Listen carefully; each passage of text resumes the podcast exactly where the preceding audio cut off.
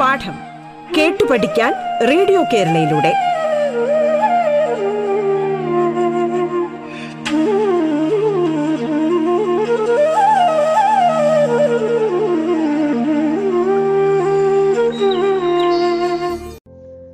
പാഠത്തിന്റെ ഇന്നത്തെ അധ്യായത്തിൽ ഞാൻ സതീഭായ് ടീച്ചറാണ് നിങ്ങളോടൊപ്പം ഉള്ളത് തിരുവനന്തപുരം ജില്ലയിലെ വെള്ളനാട് ഗവൺമെന്റ് ഹയർ സെക്കൻഡറി സ്കൂളിലെ സംസ്കൃതം പഠിപ്പിക്കുന്ന അധ്യാപികയാണ് ഞാൻ. ഇന്ന് നമ്മൾ ഒൻപതാം ക്ലാസ്സിലെ സംസ്കൃതം വിഷയത്തിലെ നാലാമത്തെ പാഠമായ ദേവിശ്രീ ആണ് പഠിക്കുന്നത്. കൗമുദി എന്ന ഏകകത്തിലെ ആദ്യത്തെ പാഠമായ ദേവിശ്രീ. എസ് കെ പൊറ്റക്കാട് ജനിച്ചത് ആയിരത്തി തൊള്ളായിരത്തി പതിമൂന്ന് മാർച്ച് മാസത്തിൽ കോഴിക്കോടാണ്. അദ്ദേഹം ആഫ്രിക്ക അമേരിക്ക യൂറോപ്പ് പൂർവേഷ്യ ദക്ഷിണേഷ്യ ഇങ്ങനെ വിവിധ സ്ഥലങ്ങളിൽ യാത്ര ചെയ്തിട്ടുണ്ട്. കേരള സാഹിത്യ അക്കാദമി പുരസ്കാരം ആയിരത്തി തൊള്ളായിരത്തി അറുപത്തിരണ്ടിലും കേന്ദ്ര സാഹിത്യ അക്കാദമി പുരസ്കാരം ആയിരത്തി തൊള്ളായിരത്തി എഴുപത്തി മൂന്നിലും അദ്ദേഹത്തെ തേടിയെത്തി. ഭാരതത്തിൽ നിങ്ങൾക്കറിയാമോ? സാഹിത്യരംഗത്ത് നൽകുന്ന ഏറ്റവും വലിയ പുരസ്കാരം എന്താണെന്ന്? ജ്ഞാനപീഠ പുരസ്കാരം. അത് അദ്ദേഹത്തിന് ആയിരത്തി തൊള്ളായിരത്തി എൺപതിൽ ലഭിക്കുകയുണ്ടായി. ഒരു ദേശത്തിന്റെ കഥ ഒരു തെരുവിന്റെ കഥ വിഷകന്യക കുരുമുളക് ഇവയൊക്കെ അദ്ദേഹത്തിന്റെ കഥകളാണ്. പാതിരാ സൂര്യന്റെ നാട്ടിൽ കാപ്പിരികളുടെ നാട്ടിൽ അതുപോലെ തന്നെ ബാലുദ്വീപ് സിംഹഭൂമി യൂറോപ്പിലൂടെ തുടങ്ങിയവയും അദ്ദേഹത്തിന്റെ പ്രസിദ്ധങ്ങളായ സഞ്ചാര സാഹിത്യങ്ങളാണ്. ആയിരത്തി തൊള്ളായിരത്തി എൺപത്തിരണ്ട് ഓഗസ്റ്റ് ആറാം തീയതി അദ്ദേഹം ഇഹലോകവാസം വെടിഞ്ഞു. ലോകം ആധുനിക സാങ്കേതിക വിദ്യകളുടെ ചതുരപ്പെട്ടിയിൽ ലഭിക്കുന്ന ഉൽപ്പന്നമാകും മുമ്പേ മലയാളത്തിൽ നിന്നും ഒരാൾ ലോകം കാണാനിറങ്ങി. പഞ്ചേന്ദ്രിയങ്ങളിലൂടെ അനുഭവിച്ചറിഞ്ഞ ആ ലോകത്തെ തന്റെ ഹൃദയഭാഷയിൽ മലയാളികൾക്കായി എഴുതിവെച്ചു മലയാളി അതിലൂടെ സംസ്കാരങ്ങളുടെ വൈവിധ്യവും മാനവികതയും ഏകതയും അറിഞ്ഞു. സഞ്ചാരി എന്ന നിലയിലും സഞ്ചാര സാഹിത്യകാരൻ എന്ന നിലയിലും പൊറ്റക്കാട്ടിന്റെ അടുത്തു നിൽക്കാവുന്നവർ വിരളമാണ്. ഉദ്യോഗം രാജിവെച്ച് ആയിരത്തി തൊള്ളായിരത്തി നാൽപ്പത്തി അഞ്ച് മുതൽ അദ്ദേഹം രാജ്യസഞ്ചാരം ആരംഭിച്ചു. ഒരു റൊമാന്റിക് കവിയുടെ ഹൃദയത്തോടെയാണ് അദ്ദേഹം രാജ്യങ്ങൾ ചുറ്റി സഞ്ചരിച്ചു കൊണ്ടിരുന്നത് അവിടുത്തെ ജനങ്ങളോടെല്ലാം അദ്ദേഹത്തിന് സ്നേഹമാണ്. അവരുടെ ശക്തി ദൗർബല്യങ്ങൾ അദ്ദേഹത്തെ ഒരുപോലെ ആകർഷിക്കുന്നു. ജനങ്ങൾ മാത്രമല്ല അവിടുത്തെ പ്രകൃതി ഭംഗിയും അദ്ദേഹത്തിന്റെ സൗന്ദര്യബോധവുമായി ശക്തിയോടെ പ്രതിസ്പന്ദിക്കുന്നുണ്ട്. പൊറ്റക്കാട്ടിന്റെ നോവലോ ചെറുകഥയോ വായിക്കുന്ന രസത്തോടെ ഈ സഞ്ചാര സാഹിത്യകൃതികളും നമുക്ക് വായിക്കാം. ഏകകാലത്ത് വിനോദവും വിജ്ഞാനവും സമൃദ്ധമായി പകർന്നു തരുന്ന വിശിഷ്ട രത്നാകരമാണ് ഈ യാത്രാ വിവരണങ്ങൾ. എസ് കെ പൊറ്റക്കാട് ആയിരത്തി തൊള്ളായിരത്തി അൻപത്തി മൂന്നിൽ ബാലിദ്വീപം സന്ദർശിച്ചു. അങ്ങനെ അദ്ദേഹം രചിച്ച കൃതിയാണ് ബാലിദ്വീപ് ഇതിലെ അരിശ്രീ എന്ന അധ്യായത്തിലെ ദേവിശ്രീ എന്ന ഭാഗമാണ് നമുക്ക് പഠിക്കാനായിട്ട് ഉൾപ്പെടുത്തിയിരിക്കുന്നത്. അവിടുത്തെ ബാലിദ്വീപ നിവാസിനാം സമാജസ്ഥിതിം ആചാര അനുഷ്ഠാനാനി കൃഷിരീതിം ഭൂപ്രദേശ സൗന്ദര്യം ച സമ്യക് പ്രതിപാദിതവാൻ അസ്മിൻ ഗ്രന്ഥേ. ഏതേഷു കാര്യേഷു കേരളീയൈ ബഹുസാദൃശ്യമസ്തി ബാലിവാസിന. അതായത് ലേഖകൻ ബാലിദ്വീപിവാസികളുടെ സാമൂഹ്യ വ്യവസ്ഥിതി ആചാര അനുഷ്ഠാനങ്ങൾ അവിടുത്തെ കൃഷിരീതി ഭൂപ്രദേശത്തിന്റെ സൗന്ദര്യം ഇവയൊക്കെ വളരെ വിശദമായി അദ്ദേഹത്തിന്റെ ഈ ഗ്രന്ഥത്തിൽ പ്രതിപാദിക്കുന്നുണ്ട്. മലയാളത്തിൽ അച്ചടിക്കപ്പെട്ട ആദ്യത്തെ സഞ്ചാരകൃതിയായി കണക്കാക്കുന്നത് പാറേമാക്കൽ തോമാക്കത്തനാർ എഴുതിയ വർത്തമാന പുസ്തകം അഥവാ റോമായാത്ര എന്ന ഗ്രന്ഥമാണ്.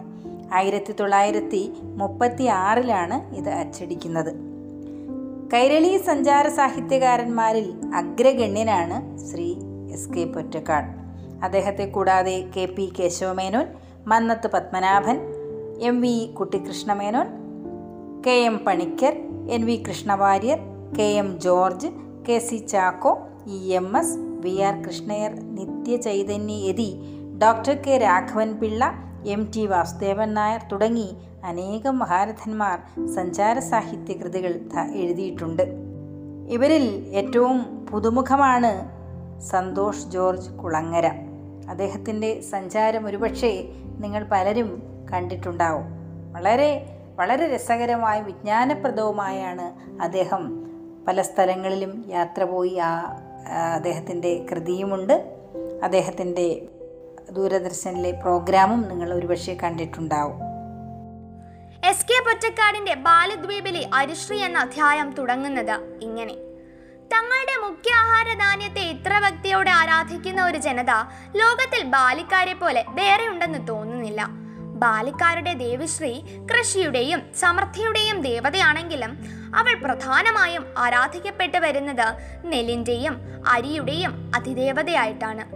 പണ്ട് പണ്ട് തങ്ങൾക്ക് ഭക്ഷിക്കാൻ കരിമ്പ് മാത്രമേ കിട്ടിയിരുന്നുള്ളൂ. മഹാവിഷ്ണു തങ്ങളിൽ കനിഞ്ഞ ഭൂമിയിൽ അവതരിച്ച പൃഥ്വി മാതാവിനെ നെല്ലുത്പാദിപ്പിക്കാൻ സമർത്ഥയാക്കി തീർത്തു. ബാലിക്കാർ നെല്ലിനെ പറ്റി പറഞ്ഞു വരുന്ന കഥ അങ്ങനെയാണ്. നെൽപ്പാടങ്ങളുടെ നാട്ടിൽ നിന്ന് വരുന്ന കേരളീയരായ നമ്മൾ പോലും ബാലിയിലെ നെൽപ്പാടങ്ങളുടെ സംവിധാന സമ്പ്രദായവും ലാവണ്യ വിശേഷവും കാണുമ്പോൾ മതിമറന്ന് നിന്നു പോകും. പർവതക്ഷാരങ്ങളുടെ വളക്കൂറുള്ള നിലങ്ങളിലും കുന്നിൻ പള്ളകളിലും എല്ലാ കലാമാതൃകയിൽ വരമ്പുകൾ വെട്ടി വയലുകൾ ഉണ്ടാക്കി അവയിൽ വെള്ളം കെട്ടി നിർത്തിയിട്ടാണ് ബാലിക്ക നെൽകൃഷി ചെയ്യുന്നത്. ഈ നീർപ്പാടങ്ങൾക്ക് സാവകൾ എന്നാണ് പേര്. സാവകളുടെ സംവിധാന ഭംഗി തെളിഞ്ഞു കാണുന്നത് കുന്നുകളിലാണ്. അവിടെ പടവു പടവുകളായി പാടങ്ങൾ പണിതു വെച്ചിരിക്കും. കുന്നിൻ നെറുകയിലെ തളത്തിൽ ശേഖരിച്ചു വെച്ച മഴവെള്ളം സമയമായാൽ അവർ സാവകളിലേക്ക് തിരിച്ചുവിടും. സാവകളിലെ നിശ്ചല ജലത്തിൽ നീലാകാശവും പഞ്ഞിക്കെട്ടുകൾ പോലുള്ള മേഘങ്ങളും പ്രതിഫലിക്കുമ്പോൾ അവയുളവാക്കുന്ന കാഴ്ച അവിസ്മരണീയമാണ്. ബാലയിലെ മറ്റു സുന്ദര ദൃശ്യങ്ങൾ മറന്നാലും കുന്നിൻ പള്ളകളിൽ തട്ടുതട്ടായി നിരത്തിയ വെള്ളിത്താലങ്ങളുടെ കാഴ്ച നാം മറക്കുകയില്ല. നിറഞ്ഞ നിലാവുള്ള രാത്രികളിൽ സാവക്കുന്നുകൾ മുത്തുകൊട്ടാരങ്ങളായി മാറുന്നു. പല വിധാനങ്ങളിലായുള്ള നീർപ്പാടങ്ങളിൽ നിന്ന് നിർഗളിക്കുന്ന തണ്ണീരിന്റെ അനുസ്യൂതമായ ജലതരംഗ സംഗീതം നമ്മുടെ കാതും കരളും കുളിർപ്പിക്കുന്നു. രാമായണത്തിലെ കിഷ്കിന്ധ കാണ്ഡത്തിൽ പമ്പാസരസിന്റെ മനോഹരമായൊരു വർണനയുണ്ട്. ശാരിക പൈതലേ ചാരുശീലേ വരികാരോമലേ കഥാശേഷവും ചൊല്ലു നീ. ചൊല്ലുവനെങ്കിലനങ്കാരി ശങ്കരൻ വല്ലഭയോടരുൾ ചെയ്ത പ്രകാരങ്ങൾ കല്യാണശീലൻ ദശരഥസൂനു കൗസല്യാതനയൻ അവരജൻ തന്നോടും പമ്പാസരസ്തടം ലോകമനോഹരം സംപ്രാപ്യ വിസ്മയം പൂണ്ടരുളീടിനാൻ. ക്രോശമാത്രം വിശാലം വിശദാമൃതം ക്ലേശവിനാശനം ജന്തുപൂർണസ്ഥലം. ഉൽഫുല്ല പത്മകൽഹാര കുമുദ നീലോൽപലമണ്ഡിതം ഹംസകാരണ്ഡവ ഷഡ്പദകോകില കുക്കുട കോയഷ്ടി സർപ്പസിംഹ വ്യാഘ്രസൂകരസേവിതം പുഷ്പലതാ പരിവേഷ്ടിത പാദപ സൽഫലസേവിതം. സന്തുഷ്ടജന്തുകം കണ്ട് കൗതൂഹലം പൂണ്ടു തണ്ണീർ കുടിച്ചിണ്ടലും തീർത്തു മന്ദം നടന്നിടിന ശിവൻ കഥ തുടർന്നു.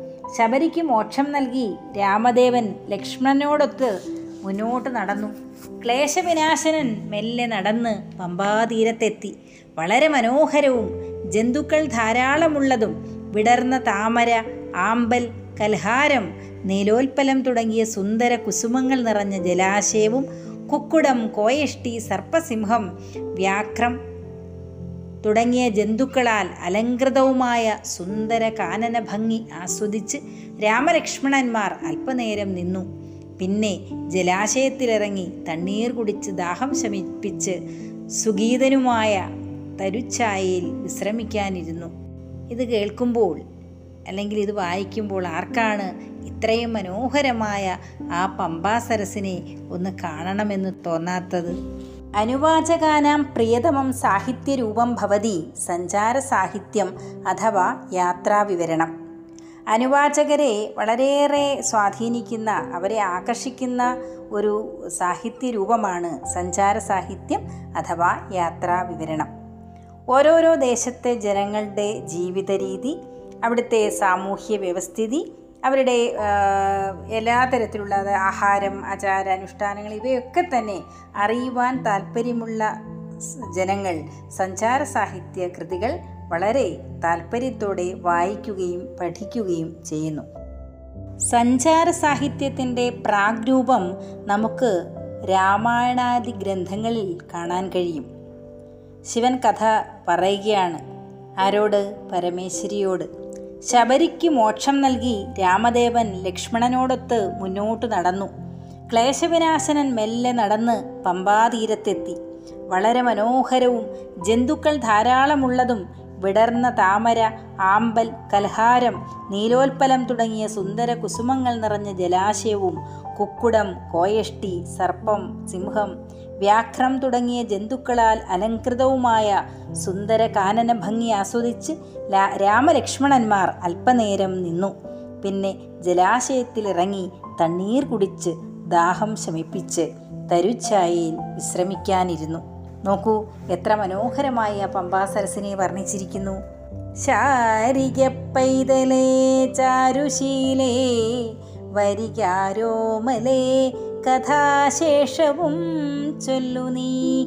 ചെൽ ചൊല്ലുവനെങ്കിൽ അനങ്കാരി ശങ്കരൻ വല്ലഭയോടരുൾ ചെയ്ത പ്രകാരങ്ങൾ.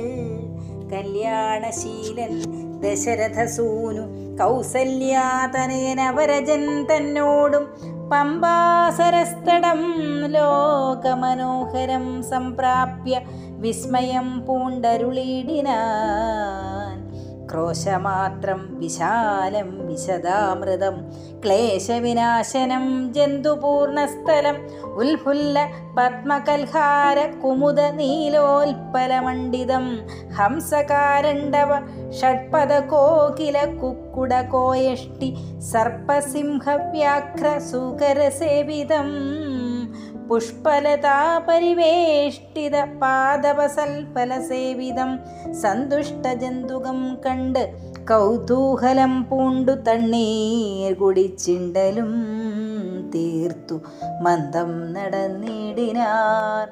ഇങ്ങനെ മനോഹരമായ ഈ പമ്പാസരസിന്റെ വർണന കേട്ടാൽ ആർക്കാണ് പമ്പാ തീരം വരെ ഒന്ന് പോയി ആ മനോഹര ദൃശ്യം ആസ്വദിക്കണമെന്ന് തോന്നാത്തത്?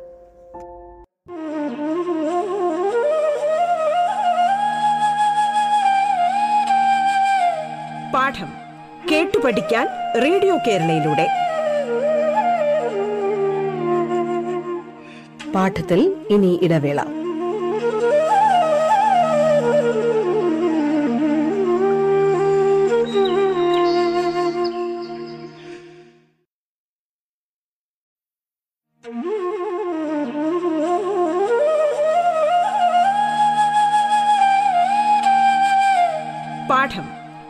പഠിക്കാൻ റേഡിയോ കേരളയിലൂടെ. തുടർന്ന് കേൾക്കാം പാഠം.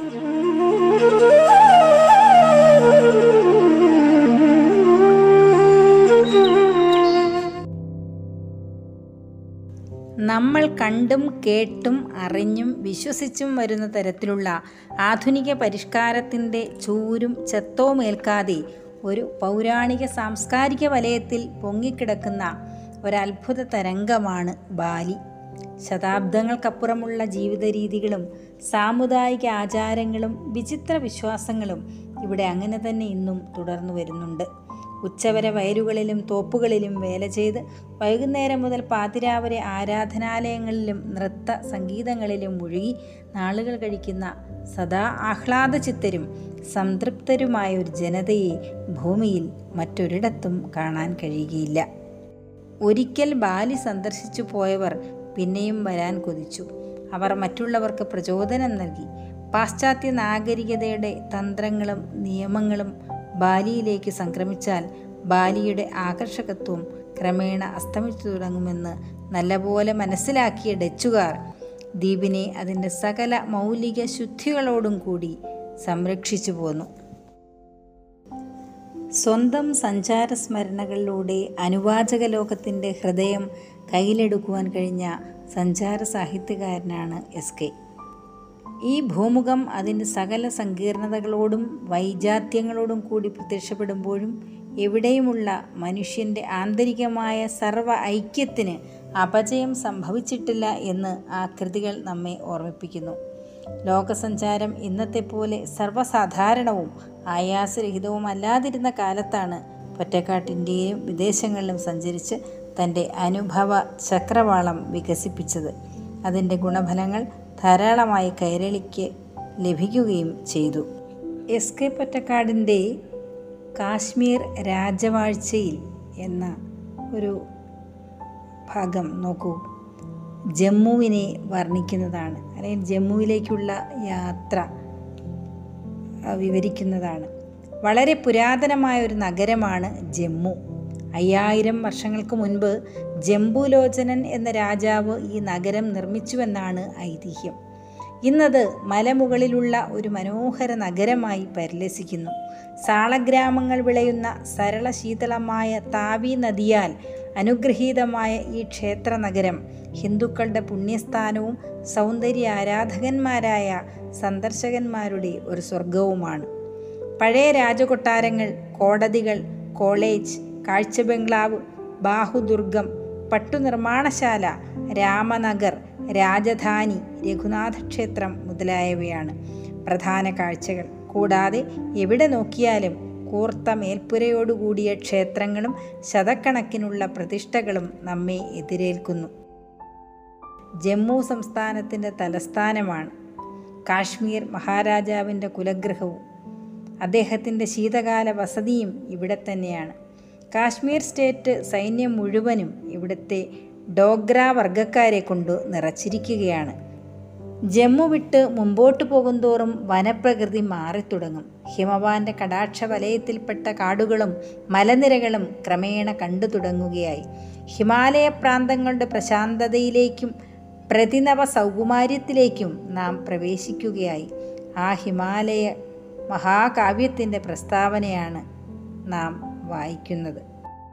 ജമ്മുവിൽ നിന്ന് ഇരുപത്തിയൊന്ന് മൈൽ ദൂരമുള്ള ദൂരെയുള്ള ജജ്ജാർ എന്ന കാട്ടുഗ്രാമത്തിൽ പ്രവേശിക്കുന്നതോടുകൂടി നമുക്ക് സമുദ്ര വിധാനത്തിൽ നിന്ന് മൂവായിരം അടി ഉയരത്തിൽ കിടക്കുന്ന ആ ജജ്ജാർ ഗ്രാമം കാണാം.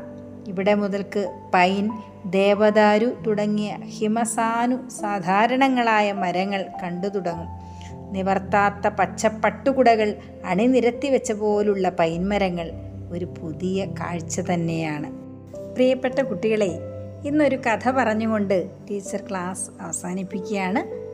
ഒരിക്കൽ ഒരു രാജാവ് ഒരു വിളംബരം പുറപ്പെടുവിച്ചു. രാഷ്ട്രേ സർവശ്രേഷ്ഠ പൗര കഹ ഈ രാജ്യത്ത് സർവശ്രേഷ്ഠനായ പൗരൻ ആരാണ്? അദ്ദേഹത്തെ കണ്ടുപിടിക്കുക. അപ്പോൾ രാജാവ് പലരോടും ചോദിച്ചു. അവസാനം അദ്ദേഹത്തിന് ഉത്തരം കിട്ടാതെ വേഷപ്രച്ഛന്നനായിക്കൊണ്ട് അദ്ദേഹം രാജ്യം മുഴുവൻ സഞ്ചരിച്ചു. ഗിരിഷു കേദാരേഷു ആരാധനാലയേഷു ഏവ ബഹുത്ര സഞ്ചരത്.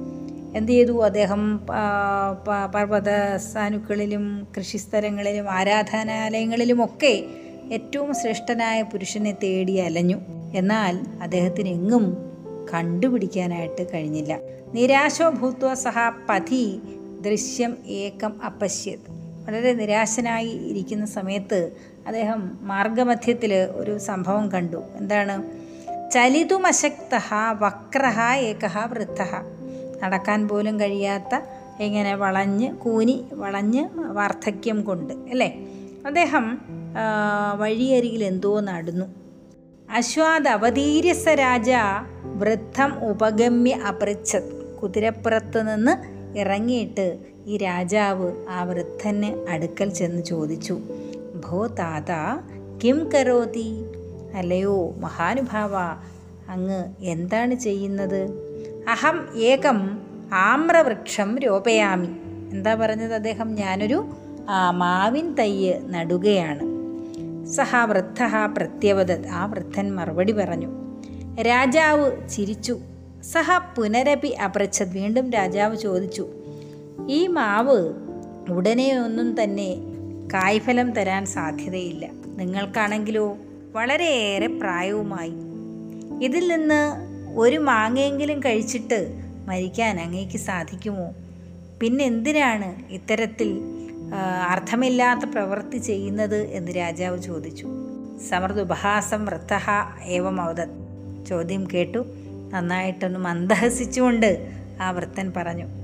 പുത്ര ഏതത് കിമപി ന മഹ്യം ഭാവി പരമ്പരായി ഏവ. ഏതത് സർവം ന മഹ്യം. ഈ ഇതൊന്നും എനിക്ക് വേണ്ടിയല്ല ഞാൻ ചെയ്യുന്നത്. ഭാവി പരമ്പരായി ഏവ. മയാ ഭുക്തമാമ്രം പനസം യത് കിമപി മയാരോപിതാന വൃക്ഷാണാം ന. താനി സർവാണി മമ പൂർവൈः രോപിതാനി ഏവ. തദ്വദഹമപി പരമ്പരായി കരോമി. എന്താണ് പറഞ്ഞത്? ഇത് നമ്മുടെ ഭാവി തലമുറയ്ക്ക് വേണ്ടിയാണ് ഞാൻ ഇന്നിങ്ങനെ ചെയ്യുന്നത്. ഞാൻ ഈ പ്രായത്തിൽ പത്തെൺപത് വയസ്സായി. ഈ പ്രായത്തിനിടയ്ക്ക് കഴിച്ചിട്ടുള്ള മാങ്ങയോ ചക്കയോ വാഴപ്പഴം ഒന്നും തന്നെ ഞാൻ നട്ടുണ്ടാക്കിയതല്ല. എന്റെ പൂർവികർ നട്ടു വളർത്തിയതാണ്. അതുകൊണ്ട് അഹമപി പരമ്പരായേ കരോമി. ഞാനും എന്റെ പിൻഗാമികൾക്ക് വേണ്ടിയാണ് ഇതൊക്കെ ചെയ്യുന്നതെന്ന്. വൃദ്ധസ്യ പ്രതിവചനം ശ്രുത്വ രാജ ഹൃഷ്ട ആ വൃദ്ധന്റെ മറുപടി കേട്ടിട്ട് രാജാവ് വളരെയേറെ സന്തോഷിച്ചു. അദ്ദേഹം കൊട്ടാരത്തിലേക്ക് കൊണ്ടുപോയി ഇദ്ദേഹത്തെ ആദരിക്കണമെന്നൊക്കെ തീരുമാനിച്ചു. പക്ഷേ രാജാവ് എന്നിട്ട് ഇദ്ദേഹത്തിനടുത്ത് വന്ന് പറഞ്ഞു ഭവാനേവ മമ രാജ്യ ശ്രേഷ്ഠ പൗരഹ. അങ്ങാണ് എന്റെ രാജ്യത്തിലെ ഏറ്റവും ശ്രേഷ്ഠനായ മനുഷ്യനെന്ന് പറഞ്ഞു.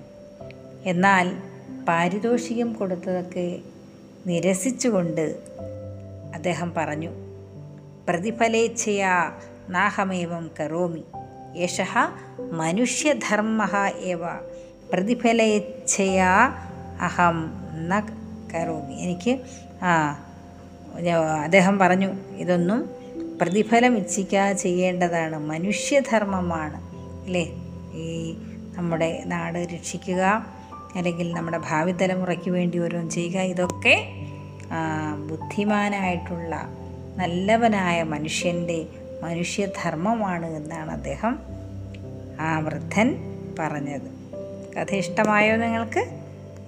അടുത്ത ക്ലാസ്സിൽ നമുക്ക് ഗൗരവമായി തന്നെ ഈ പാഠം പഠിക്കാം.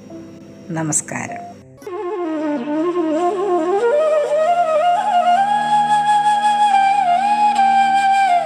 പാഠം കേട്ടു പഠിക്കാൻ റേഡിയോ കേരളയിലൂടെ. പാഠത്തിന്റെ ഇന്നത്തെ അധ്യായം പൂർണമാകുന്നു. ഇനി അടുത്ത ദിവസം കേൾക്കാം. നമസ്കാരം.